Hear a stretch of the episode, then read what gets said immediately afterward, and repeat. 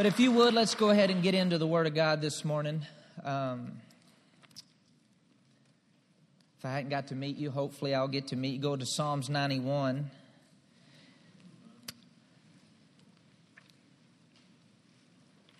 And Pastor has been doing a great job ministering about our position and the secret place. And I'd like to start in Psalms 91. And this morning, I would like, in our position, dwelling in the presence of the Most High, that in this place, not only do we learn how important prayer is, and not only do we learn, um, I didn't do that on purpose anyway.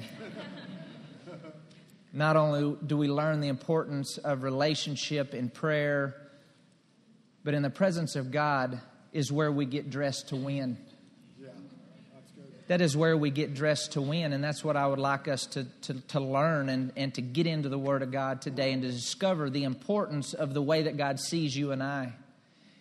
And the importance of being in our position in the secret place of the Most High. It's where we get dressed to win in life. Win in our families, win in our businesses, win in our careers, our callings, our assignments, our destiny in the dwelling place of the Most High, we get dressed to win. That's right. Amen. We get dressed to win. We get dressed to win. We get dressed to win. In the presence of God, Amen. God expects us to dress appropriately. Amen. Psalms 91, verse 1, it says, He who dwells in the secret place of the Most High shall abide under the shadow of the Almighty of the Almighty. I like that, don't you? Of the Almighty. I will say of the Lord, He is my refuge, my fortress, my God, and in Him I will trust. Verse 1 again He who dwells, he who dwells, he who dwells in the secret place of the Most High shall abide. In the Amplified, it says, He who dwells in the secret place of the Most High, say Most High, shall remain stable and fixed under the shadow of the Almighty, whose power no foe can withstand whose power no foe can withstand. In the shadow of the Almighty, you know, I, I, I see a shadow on me right here, and no matter where I go, my shadow is going. And so, in order for us to abide in the shadow of the Almighty, if He goes left, we go left. If He goes forward, we go forward. If He backs up, we back up. If He goes to the right, we go to the right in order to abide under the shadow of the Almighty, the shadow that talks about relationship, intimacy. In His shadow, no foe can withstand. That's not just for the churchgoer. That's right. That's a good place to start. It's for those who abide under the shadow of the Almighty. There's no power of the enemy that can withstand because greater is he that's in you than he that's in the world. Now go with me to Ephesians chapter 6. And I'm going to read through verses uh, 10 through 18, Ephesians chapter 6, out of the New King James Version. And then I want to go back and pull some things out. Ephesians chapter 6, verse 10 says, Finally, my brethren, be strong in the Lord and in the power of his might. Now, remember, in the presence of the Almighty is where we get dressed to win. Say, dressed to win. Verse 11, it says, Put on the whole armor of God that you may be able to stand against the wiles of the devil. For we do not wrestle against flesh and blood, but against principalities, against powers, against the rulers of the darkness of this age, against spiritual hosts of wickedness in heavenly places. Therefore, take up the whole armor of God, that you may be able to withstand in the evil day. And having done all to stand, stand therefore having girded your waist with truth, having put on the breastplate of righteousness, and having shod your feet with the preparation of the gospel of peace. Above all, taking the shield of faith with which you'll be able to quench all the fiery darts of the wicked one, and take the helmet of salvation and the sword of the Spirit, which is the word of God. Praying always with all prayer and supplication in the Spirit, being watchful to this end with all perseverance and supplication for all the saints. Now go back to verse 10 And he says, Finally, my brethren, be strong in the Lord and in the power of his might. Very interesting that he would start in verse 10 with the words, Finally, my brethren. Now, when Paul is writing and he's using these words, he's doing it on purpose, inspired by the Spirit of God. And, and it's interesting that he gets to the end of, uh, of chapter uh, of the book of Ephesians and starts chapter 6, and he says, Now finally, finally, the word finally there means, in other words, it's very good. The church at Ephesus was the powerhouse of the day. The church of Ephesus, I mean, the gifts of the Spirit, the power of God. You know, Paul started the church. He, he stayed there three years. He taught, he preached, he ministered, he equipped. It, it was an outreaching church. This church was phenomenal. Yeah. Yes, and in Ephesians chapter 1, he begins to talk about predestination. And In Ephesians chapter 2, he talks about the grace of God. Ephesians chapter 3, Ephesians 4, he talks about the structure of the church, the apostle, prophet, uh, pastor, teacher, evangelist. He talks about authority. He talks about honoring our boss, honoring one another. He talks about the structure of the home. He talks about all these important things, but then he gets to chapter 6 and he says, But finally, in other words, it's important that you learn all these doctrinal truths that are life changing. But he said, Finally, in other words, these things are good, but if you just leave them in your head, they're not going to do you as much good as taking them from your head to your heart. So he uses the word finally finally. In other words, that's good that you've learned all this, but if you um, want to pay attention, this is, this is very, very important. Finally, in other words, if you haven't heard or haven't got the revelation of all these other things, right here you need to perk your ears up. And he who has ears to hear, let him hear what the Spirit is saying to the church. He says, finally, you got to get this. Finally, my brethren. Now, the words my brethren in the Greek comes from like where there's two twins inside of a womb.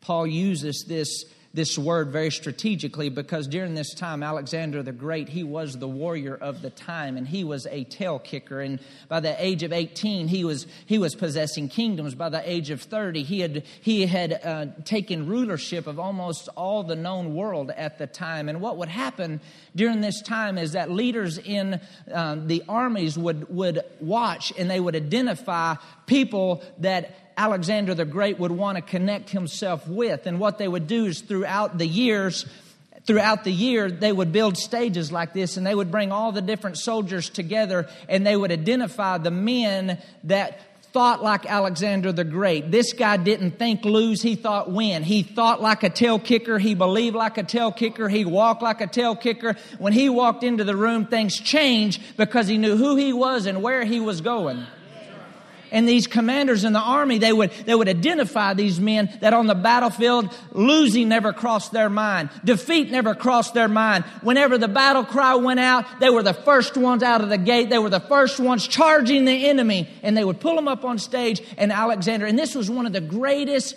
um, greatest rewards that a soldier could have would be to be identified by Alexander the Great. And so they would pull them up on stage, and Alexander the Great would put his arm around them and say, My brethren. In other words, he was saying, I don't think lose, he doesn't think lose. I don't think defeat, he doesn't think defeat. When I step on the battlefield, there's only one thing on my mind that's to finish my assignment I was sent to do. My brethren. And Paul is identifying to you and I out of the same words, saying the same way that I overcome sickness is the same way you overcome sickness. The same way you overcome poverty is the same way I overcome poverty. The same way you don't think I don't think lose, you don't think lose. He's identifying with you and I saying, my brethren. In other words, he's saying, change the way you see yourself. My brethren. He's saying, identify with the greater one on the inside of us. Identify with who we are in Christ Jesus. Identify with the redemptive work of Jesus Christ. Identify, my brethren. So the Spirit of God is pulling us all together this morning up on stage and He's wrapping His arm around you and I saying, change the way you see yourself, my brethren. So He says, finally, after all this these things that you've learned and all these things that you've heard, it's very important that you see yourself correctly. He says, finally, finally, finally, my brethren, be strong. Be strong. Be strong in who? Be strong in the Lord. Be strong in the secret place of the Most High. Be strong in the Lord and the power of his might. Now, these words that he's using, uh, the word power comes from exousia, the word strength. It represents a man that is of strong muscle. In other words, God backing up what he said he would do. He's saying, Be strong in the same power that raised Christ from the dead, is the same power that God wants to be strong in you and strong in I this word strength there, it, it, paints the picture of a vessel. It's, it's, it's a power that's only referred to God, that this power has to have a vessel to feel and a vessel to flow through in order for His will to be done on earth as it is in heaven. He says, Now you be strong in the power of His might. You be strong in Him. You be that container. Now, when He's writing this, this is the strongest authoritative voice in the Greek writing. He's not suggesting to the church, if you get around to it, I think it would be a good idea if you were strong. No, he was saying, listen, finally, my brethren, we don't think lose anymore. We don't think sick anymore. We don't think lack anymore. We don't think defeat anymore. Finally, my brethren. In other words, get a hold of yourself. Be strong in the Lord and the power of His might. The same power that could, the same power, picture this, the same power, if we were there on the day of resurrection, the same power that consumed every fiber of Jesus' being, the same fiber, the same power that raised him from the dead. Death could no longer hold him because this power raised him from the dead. This is the same power that Paul is talking about. And he says this, this power, this, this might, this strength is referring the same arm in the hand of God that flung galaxies into distance, the, into, into existence, the same arm and same hand that created the stars, the same arm and the same hand that held back the Red Sea, the same arm and the same hand that, that delivered Jesus from the dead. This same arm and same hand is the same arm and hand that's going to back you and I up. He says, but you've got to be strong in the Lord and in the power of His might, of His strength. Verse 11. And he says, Put on the whole armor of God. Now, in, in the presence of the Most High, in the secret place of the Most High, we get dressed to win. And he says right here in verse 11, put on the whole armor of God, not part of the armor, the whole armor of God comes from a Greek word panoplia, which means all of the armor. Now, picture what had happened here. Paul, he is connected to a Roman soldier in prison whenever the Holy Spirit starts to reveal to him a spiritual truth. As he's looking at this soldier, he says, Put on the whole armor of God. The Holy Spirit begins to reveal to him what you and I have spiritually by looking at this soldier that he was attached to. And he says, Don't you leave anything out. Remember, in the secret place, you get dressed to win and Paul starts to describe what we should be dressed in. He says, Put on the whole armor of God, the whole armor of God. Now he skips down in verse 13, therefore, and I'll go back and pick up here in a minute, verse 11 and 12. But verse 13, he says, Therefore, take up the whole armor of God that you may be able to withstand in the evil day, having done all to stand. Stand, therefore, having girded your waist with truth now, picture this. Paul attached to this Roman soldier and, he, and he's telling him, You put on the whole armor of God, and, and the reason you have on this armor is because it will empower you to stand. The word stand comes from a Greek word stenea, which it's a picture of a Roman soldier with his shoulders back and his head held high, and he's watching over the field that he's called to, the place that he's called to, and he has spikes in the bottom of his shoes, and he has the ability to stand. And whenever he looks, he looks with victory. Whenever he thinks about the area he's called to, he thinks victory. Whenever he steps towards that, that, that field he's called to, he's stepping in victory. And Paul is saying, You and I, Stand with your shoulders back. It's an honor to be in the army of God. Stand with your head up because you know who you are and who's backing you. See, these Roman soldiers, they didn't, they didn't just walk around, well, bless the Lord. You know, I was in training the other day and they told me I kicked tail.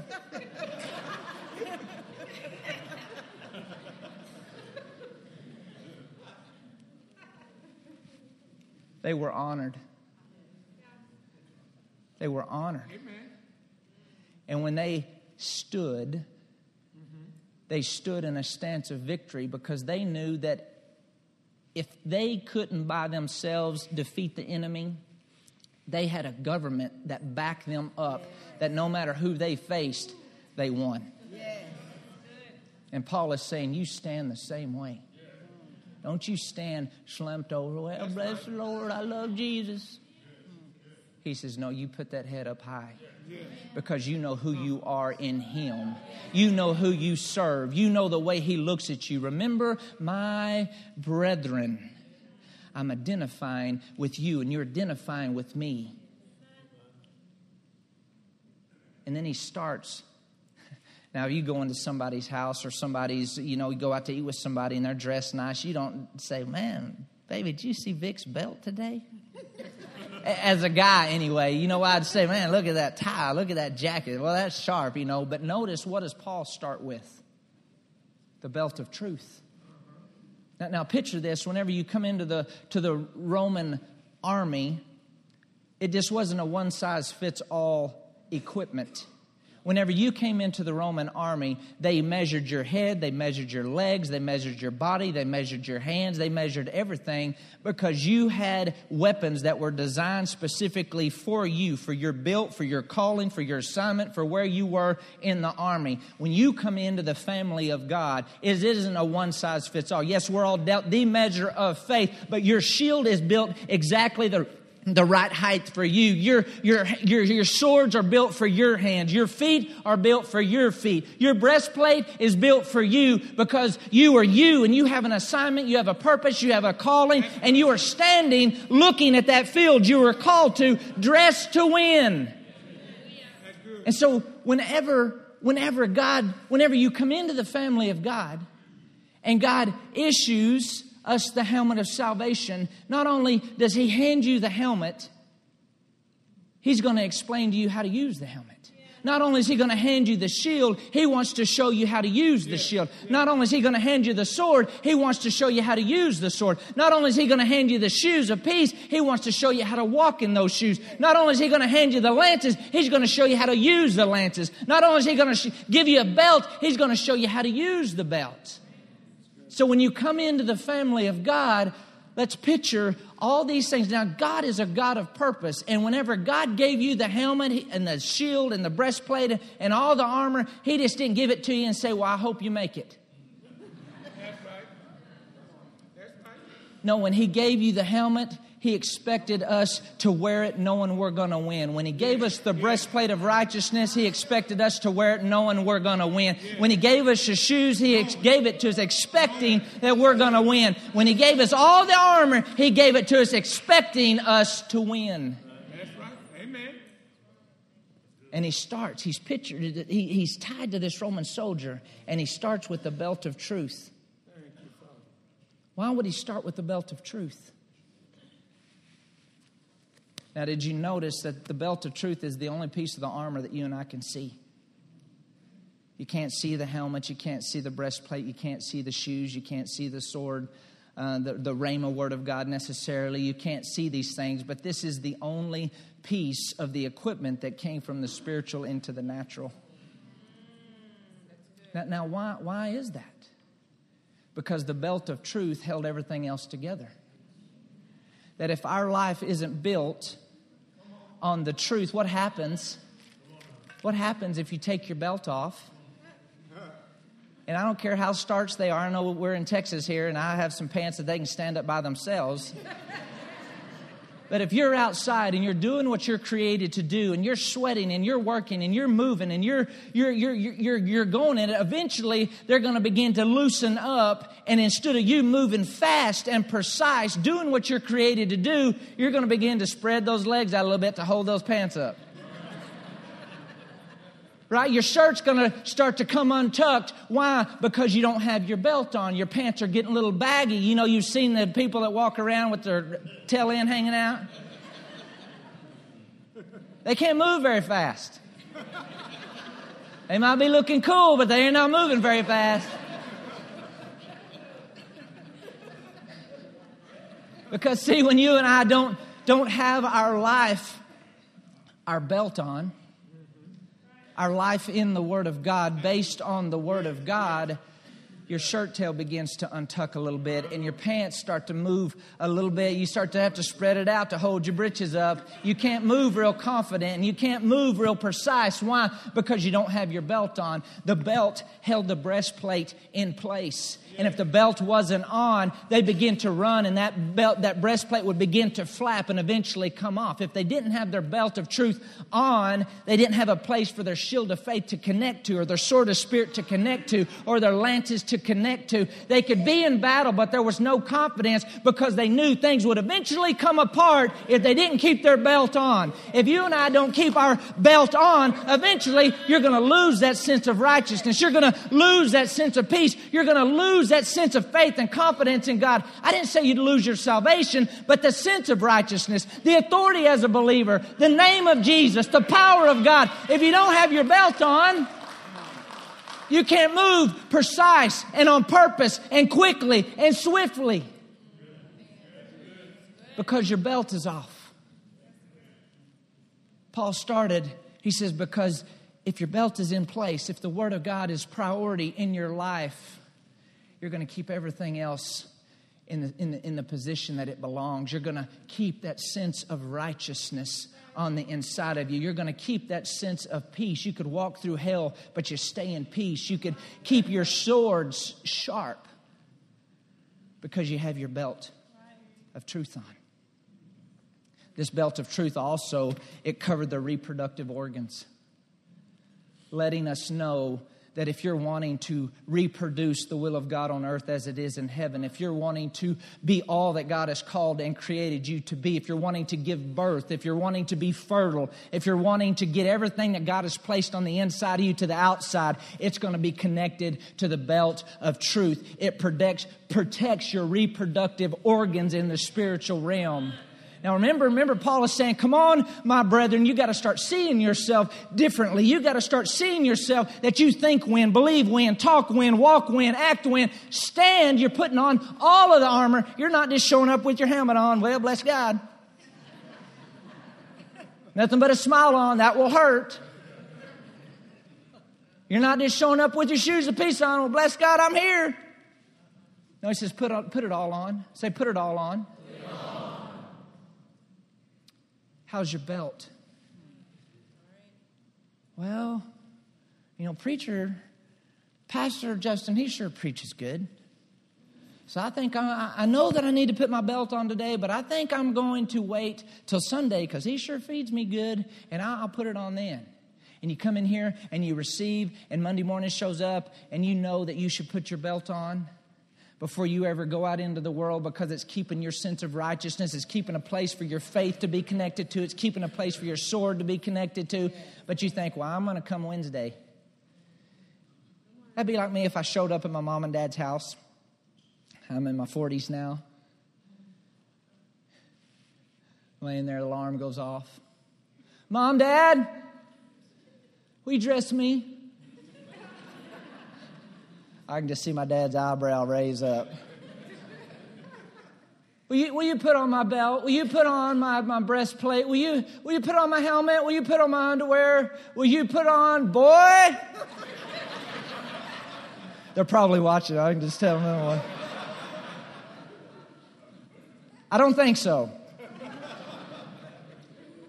Now, we all laugh, but that's what we do when we just save putting on our belt of truth and we leave, leave it up to the ministry to please dress me. If you've taken your belt off, I want to encourage you to put it back on today. He goes on in verse 14, he says, Stand therefore, having girded your waist with truth, having put on the breastplate of righteousness, having put on the breastplate of righteousness. These breastplates, they went from the bottom of the chin all the way down to the top of the legs. And he says, Put on the breastplate of righteousness. It covered the front and the back. And what would happen is these soldiers, they would, they, this was the heaviest part of their armor. And now remember, he said, Be strong in the Lord and the power of his might. Why would we have to be strong? Because in order for the Roman soldiers to carry the armor through battle, they had to be strong. Now, they had the mentality whenever a, a, a commanding officer would give them a command, it would trigger something in their attitude.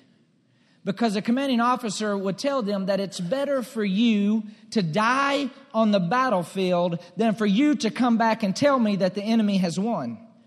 And instantly, when they come in to the Roman army, they had a different mentality because they started training their mind, they started training their body to win. In the family of God, when we come into the family of God, we instantly should realize that we've been delivered from the power of darkness, brought into the kingdom of Jesus Christ, and now train your mind to win. To think win, you're a believer. All your heart knows how to do is produce. Just like the picture that Pastor showed us up there. All your heart knows how to do is produce the right seeds. Begin to sow seeds of win. Begin to sow seeds of healing. Begin to sow seeds of prosperity. Begin to sow seeds of forgiveness. Begin to sow the right seed so you can have the right harvest and we would have a, a, different mentality that I will go where God has called me to go. Remember, you're, you're standing there, standing, standing, shoulders back, head up, thinking when, believing when, seeing when, acting when, declaring when, because you are my brethren. I've seen them in some intense battles, and there's no back off in them. I've seen seen them in fights for their life, but they don't quit declaring that they're healed by the stripes of Jesus. God promises me long life. They don't back off, say, There's no back off in me.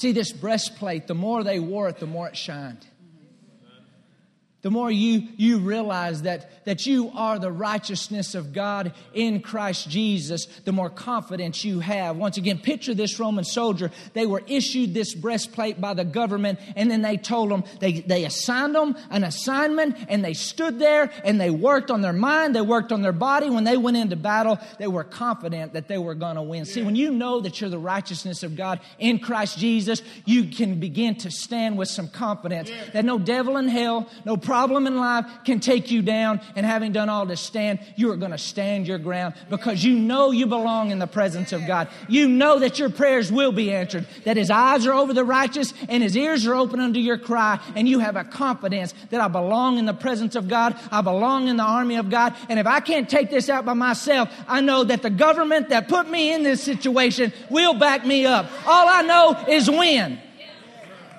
He said, You put on that breastplate that breastplate of righteousness. Remember, go back to the, to the belt. The belt holds the breastplate in place. The more you keep your belt on, the more understanding you know you have of how to operate in your righteousness.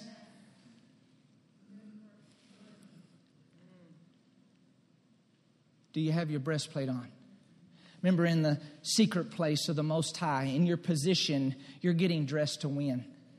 Not just on Sunday, not just on Wednesday but every day of our life.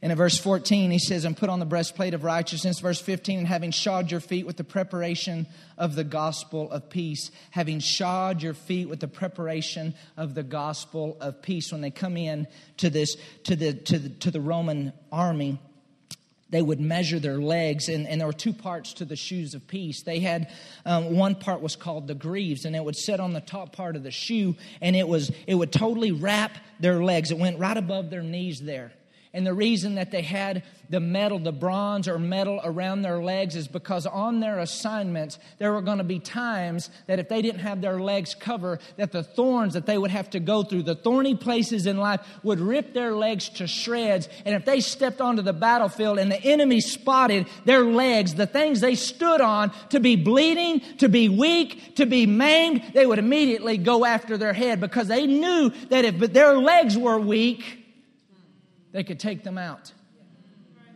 And if they got through the thorny places, Then sometimes the commanding officer would send them on assignments to go through rocky places because they had an assignment at a different place, and these greaves would protect them wherever they went. So sometimes you go through thorny places in life, but if you are in the secret place of the Most High, you are dressed to win. And even though it might be scratching at what you're standing on and the thorns ripping away of you, you keep stepping and you keep stepping on purpose because you're only thinking win, you're only believing win, you're only declaring win. That's who you are. My brethren, you are dressed in the secret place.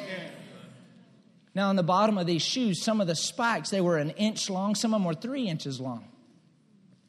And the reason they had different spikes was for different assignments. But these long spikes, whenever they were they were um, out on the battlefield, they would they would put these spikes deep in the ground to hold their stance. And if the enemy came running after them and would rise up and just let them hold at one time, they might come back. But because they had their shoes planted in the ground, they were going to come back and they were going to come back with a vengeance. They were going to come back with authority. They were going to come back with who they were and who was backing them.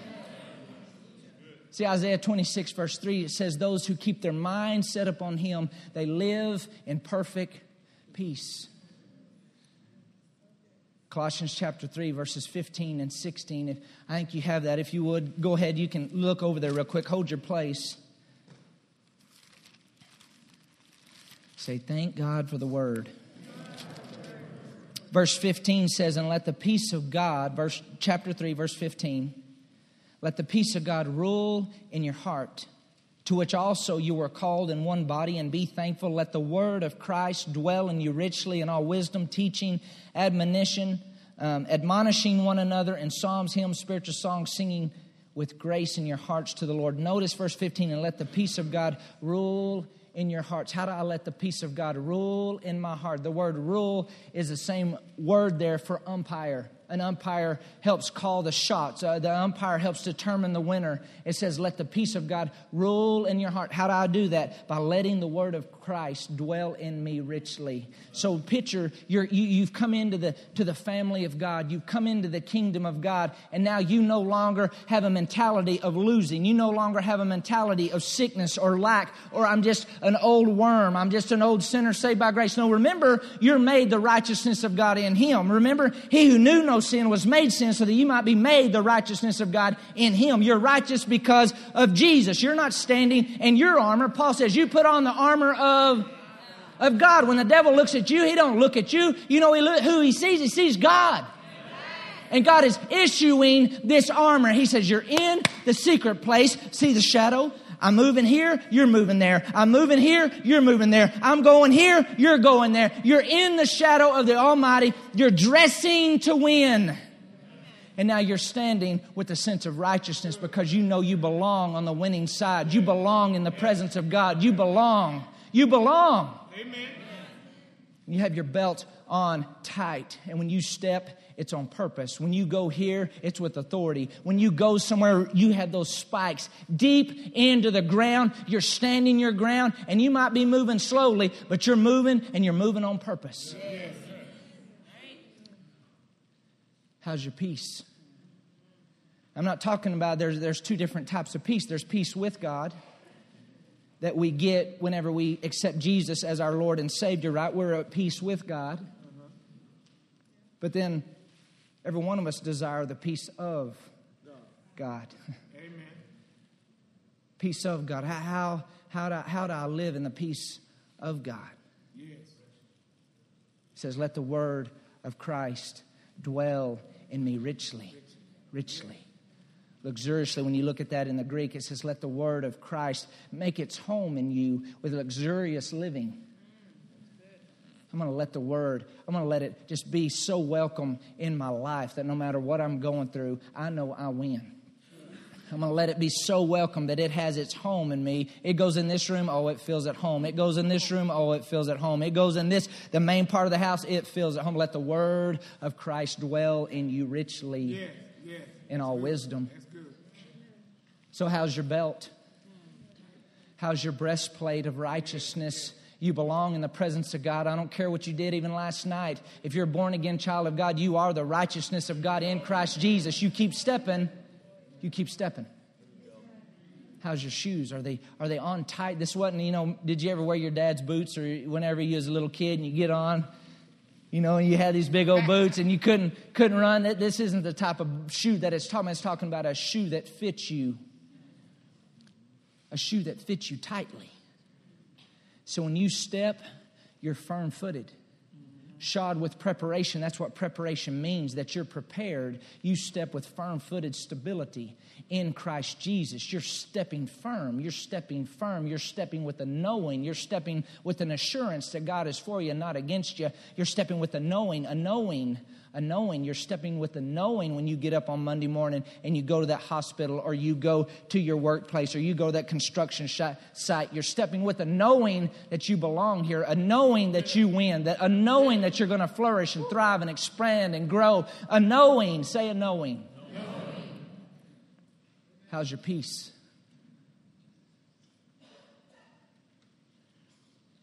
Verse 16, above all, taking the shield of faith with which you will be able to quench all the fiery darts of the wicked one. Very interesting that he uses this here. Above all doesn't mean that it is the most important thing, it means that faith is designed to cover every area of your life.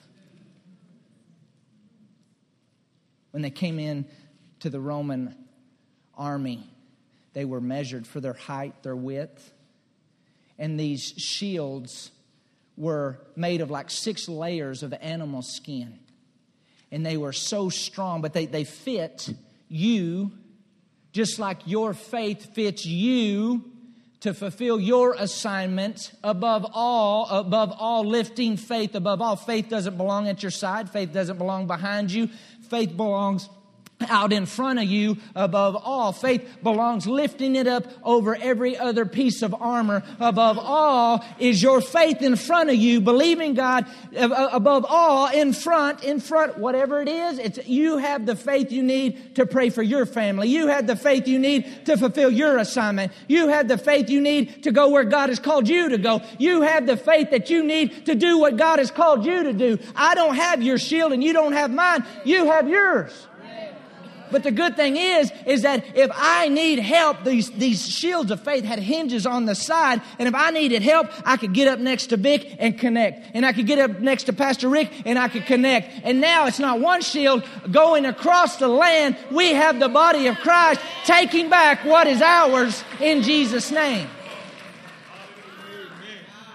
See, these shields were designed specifically for them, and they, it, it, and, and this was a mentality, this was a habit of the soldiers that wanted to live a long time is every morning when they would get up, they would, they would reach for their vial of oil.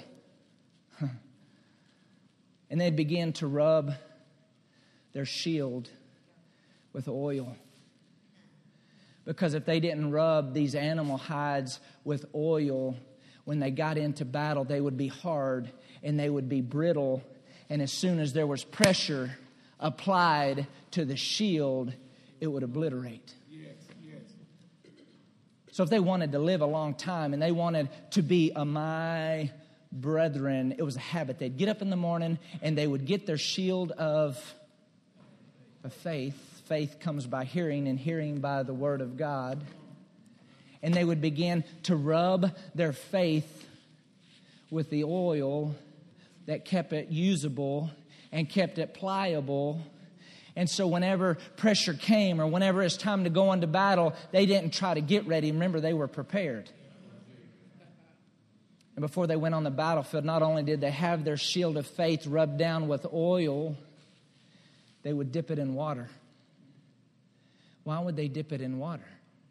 What, is, what does the word represent? Ephesians chapter 5, verse 26, Pastor quoted it a while ago, that our lives are cleansed by the washing of the water of the word. See, they would not only rub their shield in the oil, but they would dip it in water. So when they ran out onto the battlefield, they would lift it up, and because it was soaked in oil and soaked in water, when the fiery dart would hit it, it would put it out. How is your shield of faith? Do you have it lifted above your assignment? Do you have it lifted above your family? Do you have it lifted above your finances? Do you have it lifted above your physical body? Above all, taking, letting us know that it's our choice. We can either take it or we can either lay it down. And sometime life happens to every single one of us, and we have a choice either I'm going to keep it up or I'm going to lay it down. I'm going to keep my belt on or I'm going to take my belt off. I'm going to put my breastplate on, I'm going to take it off. I'm going to keep my shoes on or I'm going to take it off. But in the secret place of the Most High, you don't even think about leaving your belt off. You don't even think about leaving your shoes off. You don't even think about leaving your shield down. Above all, you're taking the shield of faith that's rubbed with oil and it's soaked in the water of the Word of God. Now, the darts that he's talking about, there are three different types of darts during this time, three different types of arrows. The first arrow, just like an arrow that you and I would shoot when we're hunting or something like that. And, and yeah, it would hurt, but it wouldn't cause the big ruckus that, that, that Paul's talking about. The second type of arrow, they would, they would dip it in tar and they would light it on fire and whoo, and here it would come. You could see it coming. Oh man, everybody was scattering. You know, but the type of arrow that he was talking about, the type of dart, it looked like just a normal arrow, but the shaft was filled with combustible fluid. So they would watch it, oh yeah, here it comes. And the next thing you know, boom! It was the bomb of the day. And Paul is saying, if you will keep your shield of faith up and you will keep your shield anointed with oil and you will keep it soaked in the water of the word, that whenever that dart comes, comes to kill, steal, and destroy. See, that when the, when the devil shoots an arrow at you, it isn't just to hurt you, it is to take you out. Where, where, where does he shoot the arrow? Where, what is he aiming for? He's aiming for your mind. He's aiming for your heart. He's aiming for your, your family. He's aiming for your finances. He's aiming for your calling. He's aiming for your destiny. But above all, I'm keeping my faith out in front. Above all, I'm keeping it anointed in the oil of the Spirit of God. I'm keeping it soaked in the water. Above all, it quenches, puts out every, every. Not, well, you win some, you lose some. Blessed be the name of the Lord. No, Paul says every. Every fiery dart. Every one. Say every one. Every fiery dart. How's your shield?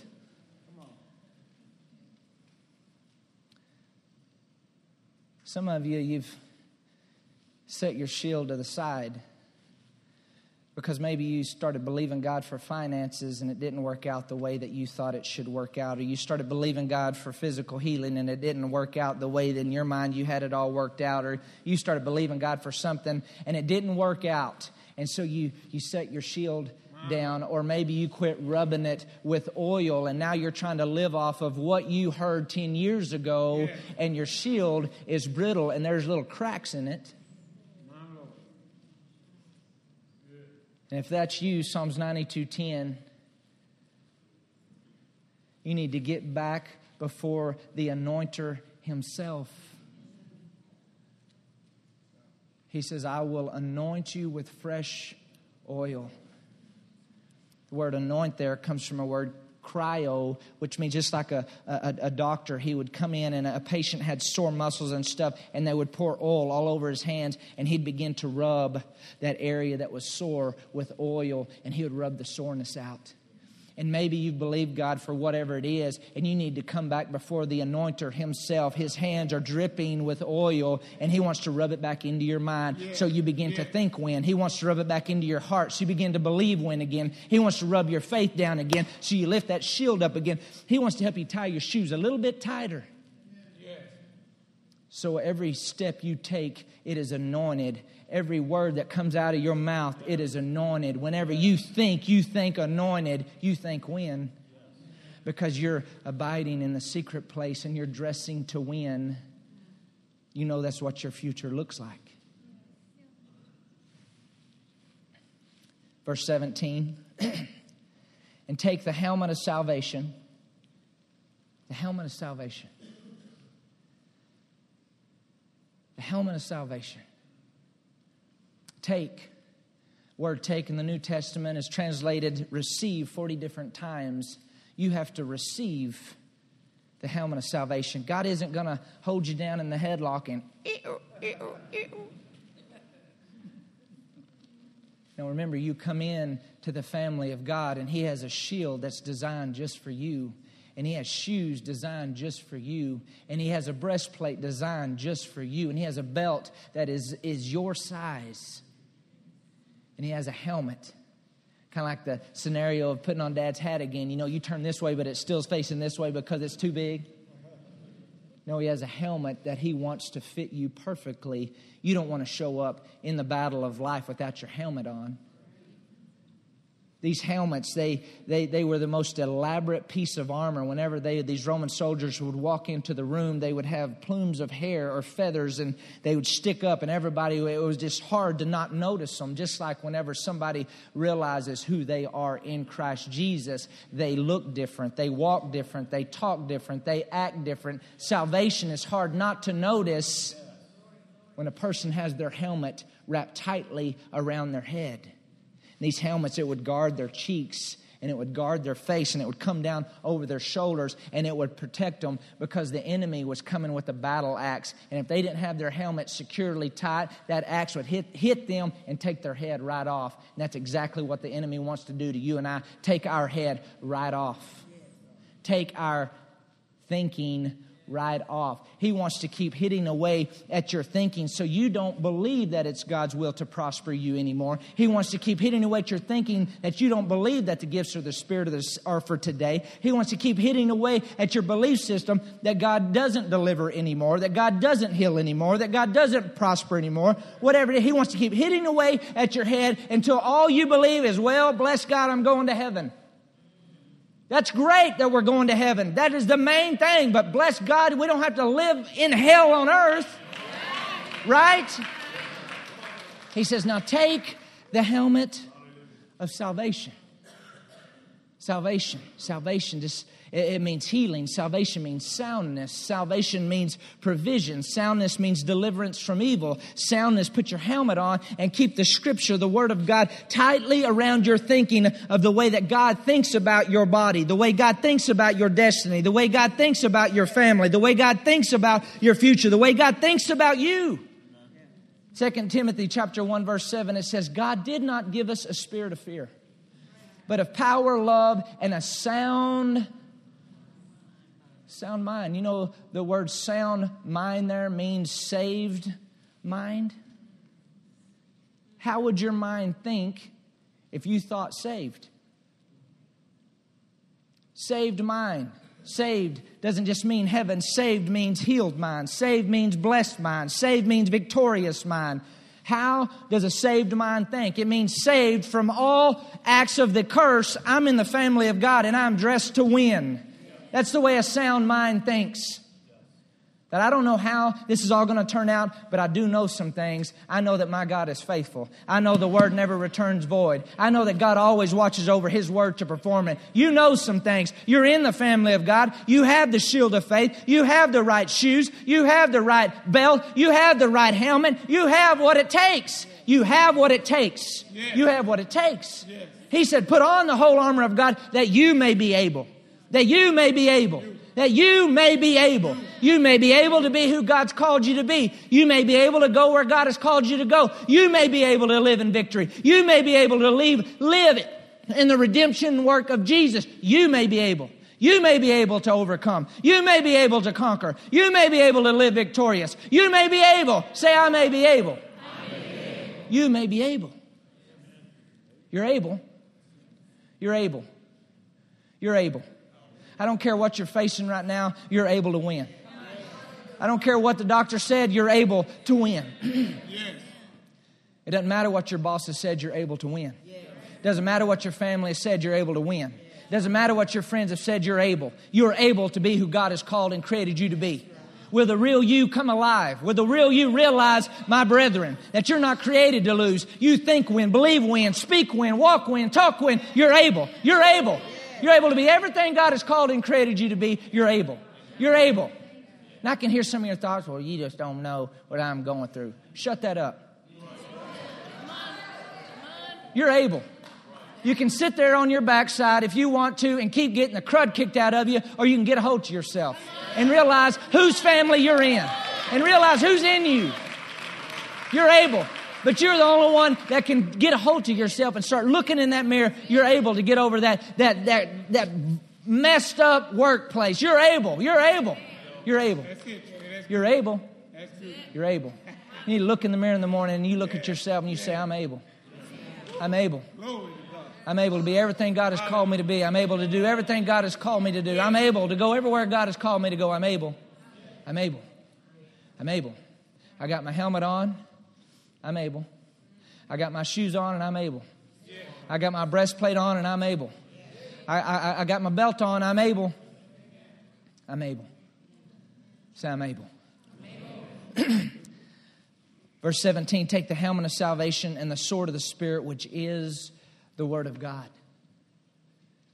Take the sword of the Spirit, which is the Word of God. Now, the sword he's referring to here, it, it was, it was a sword that was up close and personal they had different different types of swords and different sizes of swords and, and they would work out with bigger swords because it would it would build up their shoulders and it would build up their arms so whenever they got in battle they were strong but the sword that paul's talking about he's, he's talking about a specifically designed sword that's designed for up close personal conflict these swords are about 19 inches long, and at the end of it, the tip would, would pick up like that. So whenever they stuck it in the enemy, they would lift up. They weren't playing. But how, how do I get the sword of the Spirit? Remember, it's designed to fit your hand. This is, this is a quickened word from God. This is a word specifically spoke to you in due season. That you feel like all hell has come against you, but because you have your belt of truth on, the Logos Word of God, and you're familiar with the Logos Word of God, the written Word of God, it's normal for you to think that God supplies all your needs. It's normal for you to think that God already sent His Word and healed every manner of sickness. It's normal for you to think that I'm going to obey God. It's normal for you to praise. It's normal for you to worship. You have your belt on. It's normal now because this is a part of your life. Now He can quicken this word, and now you have a specific word. But a lot of times we want a specific word. Do you know that this specific word on their belt, there was a place for this sword to hang? So if you don't have your belt of truth on, there's no way, no place for the specific word to come from. Don't get me wrong, God is merciful and God is gracious, and there are times that God is just so good to us all the time, right? But if you want the word to come alive and a quickened word for up close and personal combat, you've got to have your belt on because that's where the quickened word comes from.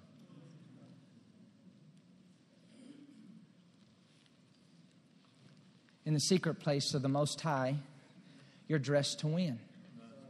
Now, now, why is this? And we're getting ready to be done. Why, why would you come into the family of God? And why would God give you a helmet? And why would God give you a breastplate? And why would God give you a shield of faith? And why would God give you shoes? And why would God give you lances? Lances, they had different size of lances. And, and this is referred to about prayer, that there's different types of prayer. These lances, they would launch from a distance to take out the enemy before it got up close and personal. And that's what prayer is designed to do, that from, because you're abiding in the secret place of the Most High, you know what's on the heart of God. You have your belt of truth on, that quickened word. You can pray out the word of God. You can pray out the will of God, and it's hitting the enemy from a distance.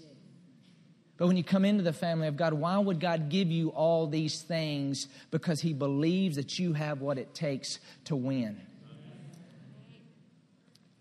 Why would He give you this? Go back to verse 11, Ephesians chapter 6, verse 11. Like I said, we're getting ready to be done. Say, I'm glad I came today. Ephesians chapter 6, verse 11. Put on the whole armor of God that you may be able, so I'm able, able. to stand against the wiles of the devil. To stand against the wiles of the devil. Why do you have on the whole armor of God? To stand against the wiles of the devil. Why do you have on the whole armor of God? To stand against the wiles of the devil. What the heck is a wiles? That's not something you and I use every day, right? This word wiles in the Greeks comes from two words, um, but it's combined, it's methodus. And what it means is that there, it's where we, odus is where we get our, our word odometer that's in your car. And meta means method, So Paul is saying you have on the armor of God to stand against the method of the devil. And this method, odos, is that there is a road, and a road always travels somewhere. Where is the road that the devil travels on? Where is it located? Where is it headed? It's headed towards your mind. Because the devil knows whoever gets the mind gets the life. 2 Corinthians chapter 10, verse 11.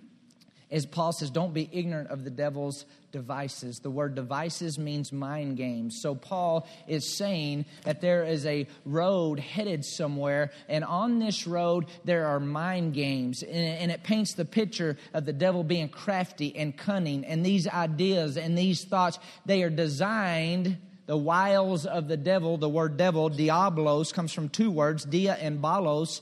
Dia means to throw continually. Balos means to throw like a rock or a ball. In other words, he's going to travel on this road and he's going to throw the negative thoughts and the thoughts that come from him over and over and over until it penetrates your thinking. Because once he penetrates your thinking, then you begin to believe the thoughts that you're having over and over. You, you remember in, in 1 Samuel 17 when David and Goliath, and the Bible said he come out in morning, Goliath came out in the morning, and he came out in the evening. And I defy you, who I defy the armies of Israel morning and evening for 40 days. Morning and evening for 40 days. Isn't that what the devil does? You're going to die you're going to die. Every time you see something, you're going to die. Or, oh, that same thing that killed your dad is going to kill you. The same way that killed your mom is going to kill you over and over. The devil, the wiles of the devil. He's taking that thought and he's throwing it over and over. Your marriage isn't going to make it. Your finances are going to collapse over and over. This is the wiles of the devil. This is the method. This is what he's doing on this road and he's headed towards here. But Paul says, You've got what it takes to shut him down. You've got that helmet on, and he can sit here and he can pound away all that he wants to, but because you have your helmet screwed tightly on your head and you know who you are in Christ Jesus, and he comes and he tries to penetrate, and he tries to penetrate, and he tries to penetrate, but he can't penetrate. Why? Because you're dressed to win. Go with me to 2 Corinthians chapter 10. This is why Paul writes to us 2 Corinthians chapter 10.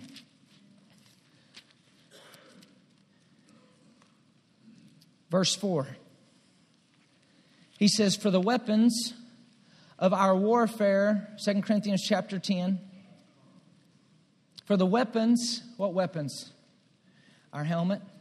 What weapons? Our shield. What weapons? Our breastplate. What weapons? Our shoes. What weapons? Our belt of truth. What weapons? Our sword of the Spirit. What weapons? Our lance. Our weapons of our warfare. This word warfare painted the picture of a, of a soldier who they thought when, they believe when, they talk when, such a degree when the battle was on, they wanted on the front lines. They didn't want to be on the back lines and, well, bless God, I hope I don't get hit back here.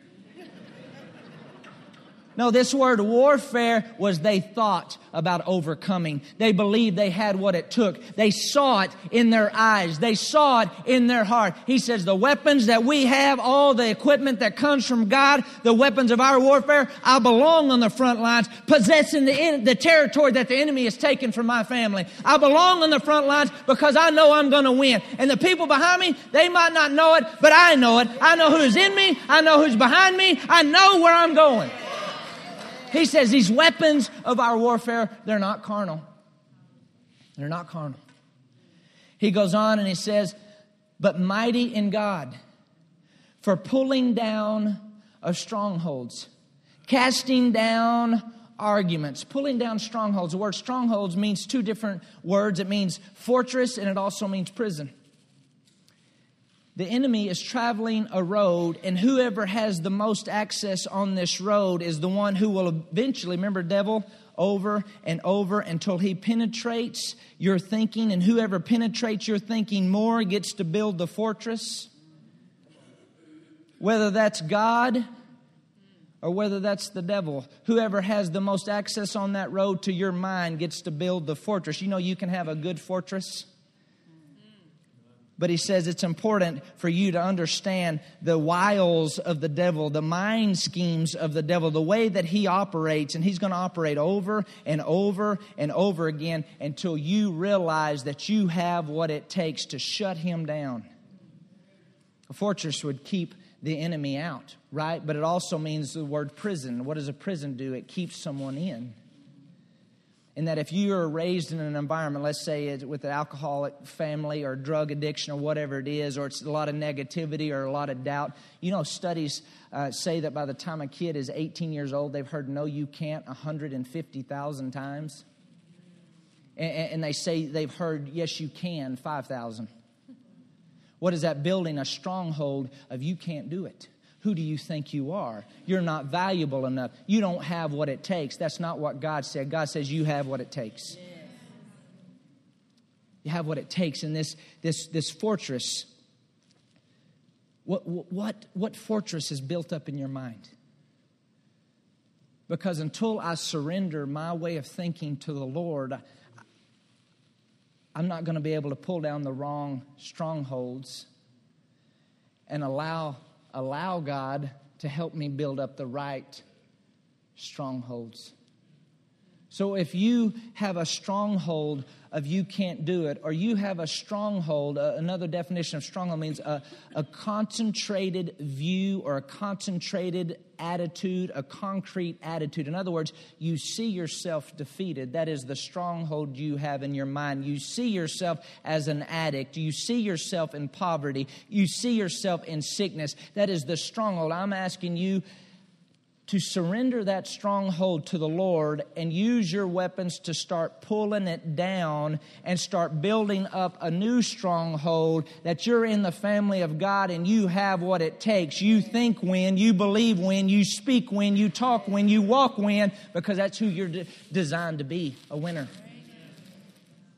The word stronghold, a, a, prison. It, it holds a person in. You know, that, that, what, what does that look like? He goes on and it says you need to make sure you cast down those arguments, the, the arguments that are going on. That's rational thinking and irrational thinking. You know, the, the rational thinking is that you're, you're wired, that you think everything through, and that's a good thing. You uh, do, do everything you can in the natural, but don't allow your rational way of thinking to talk you out of your destiny. That I can't do that because it doesn't make sense. I can't do that because it doesn't work on paper. I can't do that because mom and dad said I couldn't do it. I can't do that because the economy said I can't do that. It just doesn't make sense. Don't allow that way of thinking to talk you out of your future. The other, the other argument is irrational thinking, that the, the thoughts of fear, the thoughts of anxiety. The, the enemy, remember, he's coming over and over again to try to get your thinking, try to penetrate your thinking, try to bring down your thinking, try to get you to receive those thoughts and build up the wrong strongholds. Nope, today we're going to surrender our thinking to the Lord and pull down wrong strongholds and build up right strongholds. And the real you is coming alive today. The real overcomer is coming alive today. And he goes on and he says, casting down arguments and every high thing that exalts itself against the knowledge of God, bringing every thought into captivity to the obedience of Christ, bringing every thought into captivity. And I'm just going to summarize this last part here. It's like a man who has a spear, that your thoughts, they're not going to give up very easily. It says you've got to take them captive. If you don't take your thoughts captive, your thoughts will take you captive. And you've got to be like somebody that puts a spear behind their back and says, uh, You wanted to go this way, but you're going to come this way. The word obedience means that I'm going to bring my thoughts, submit them to the word of the living God, and I'm going to make my mind think on victory. I'm going to make my mind think on health and healing. I'm going to make my mind. Now, this is only by the grace of God, but it says you've got to take your spear and make your thoughts line up with the word of the living God because you have what it takes. You're not designed to lose. You're not designed to live in sickness or curse or poverty or lack or defeat or destruction. You've got what it takes. You've made a decision. I'm abiding in the presence of the Most High. I'm dwelling in the presence of the Most High, and I'm dressing for success today. No longer Am I thinking like I used to think? I've got a helmet and there's a purpose for that helmet and God believes that I have what it takes to win. I have a breastplate. I, there's a purpose for the breastplate and I have what it takes. You have what it takes. You have what it takes. You have what it takes. You have what it takes. No matter where you're at in life, no matter what you're facing, you have what it takes to win. So this morning, if you've taken your belt off, what are we going to do? We're going to pick our belt back up. If you've laid your shield down, what are you going to do? You're going to pick your shield of faith back up. And you're going to start to anoint it with oil, and you're going to start to dip it in the water of the word again. If your shoes have been fitting too loose, your peace has gone, you're going to tighten your shoes back up again. And you're going to get to stepping and you're going to get to stepping on purpose. You know, whenever they train the Roman soldiers, they, they, would, they would teach them to take short steps, and you could hear them coming for miles. And they would teach them that if anybody falls down in your way, don't say, Well, excuse me, could you get out of the way, please? they trained them, No, you step right over the top of them. They shouldn't have gotten your way in the first place, and you keep going. The devil falls over in front of you. Sometimes we're too polite to the devil. Sometimes we're too polite to sickness and we're too polite to lack and we're too, too polite to the curse. No, you keep your shoes on. You're going somewhere and you're headed to victory. That's where you're going, right? And you keep taking those short steps, and it says, The peace of God will crush Satan under your feet shortly. Word shortly. Crush means to demolish shortly because you know who you are and you know where you're going and you know what's on the inside of you and you don't even think losing anymore because if you need to connect your shield to the people beside you, you got the shield, the people beside you, right? You got your helmet on, your shoulders are back, your head's up because you know you're dressed to win. You're dressed to win. Did you get something out of the word this morning? Hallelujah. Thank you, Father.